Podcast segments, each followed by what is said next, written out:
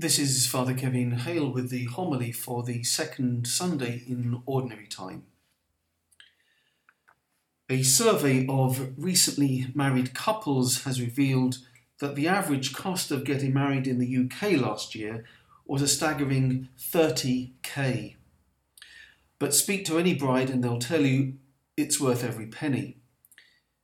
It's either the attraction of appearing in white, or having gorgeous photos, or just wanting to give your friends and family a good day out. Most couples think it's money well spent. And what is our Catholic faith after all, if not a glorious celebration of what is good, true, and beautiful? Jesus Christ has given us the fullness of truth in his church. And the whole of Revelation, the Bible, and the Gospels in particular present salvation as a joyful banquet where God is one with his people and where he has prepared the very best of food and wine for them. What God wants for his people is life and joyful life to the full. Any version of Christianity that puts a stress on meanness or sadness is heretical. Because when God and mankind meet, it's a wedding banquet. In fact, you see in some very early depictions of Christmas, the incarnation is seen as the very marriage of heaven and earth. In Jesus Christ, heaven and earth, divinity and humanity have met and have married. The result of it is a joyful banquet. This is how we can say that the Mass itself and Holy Communion is a nuptial thing. In communion, our bodies are intimately united with Jesus Christ in a way far more profound and intimate than in any human union.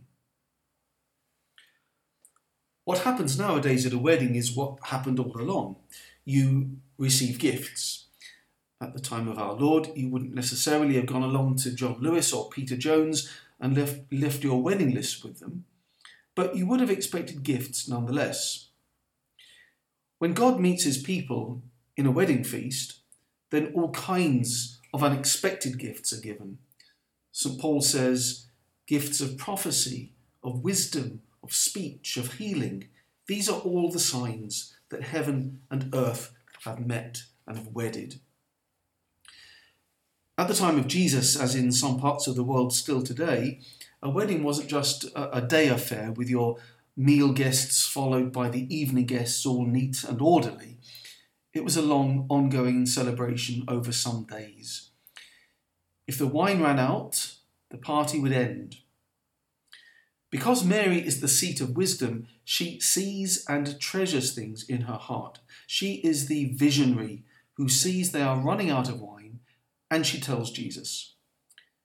And Jesus calls her woman, which might sound a bit harsh and disrespectful, but it's in fact a way of referring to her as the mother and voice of the whole of humanity, because she is the new Eve.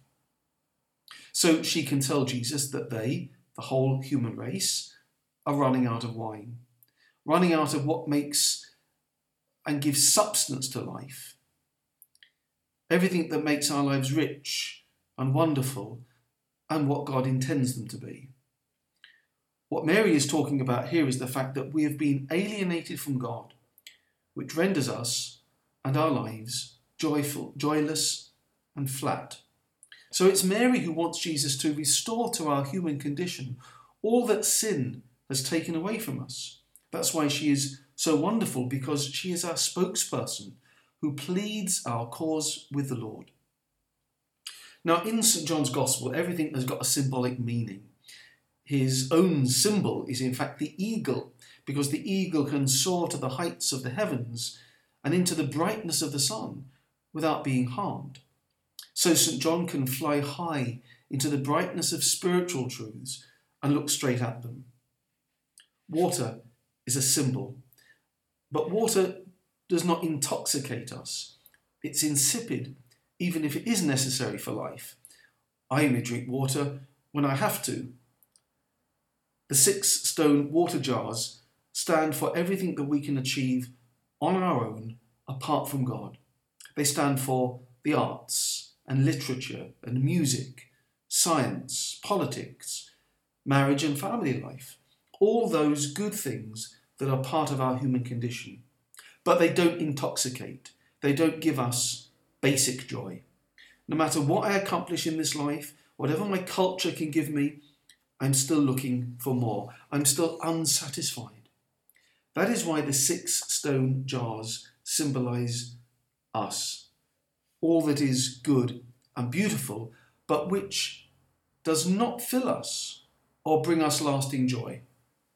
Now, Jesus takes the water and he transforms it into wine. And now the celebration can continue. On the symbolic level, which John is very fond of, everything has been brought to Jesus Christ. Everything literature, the arts, science, and so on. And now he's able to transfigure and transform them into something that is powerful and life giving. The arts and science are wonderful. Marriage and family are wonderful things. But when they are severed from God, they become self absorbed.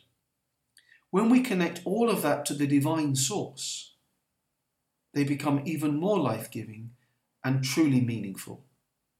When through sin, anything is severed from God, like science and politics and marriage itself, it becomes self regarding and dysfunctional. Anything without Christ is like the jar of water. With Christ, it becomes the best, the most intoxicating wine.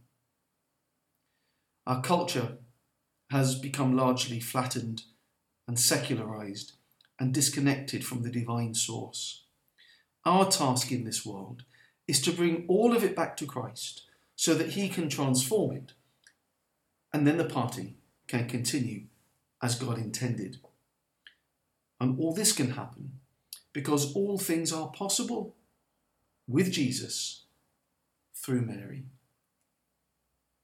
Let us pray.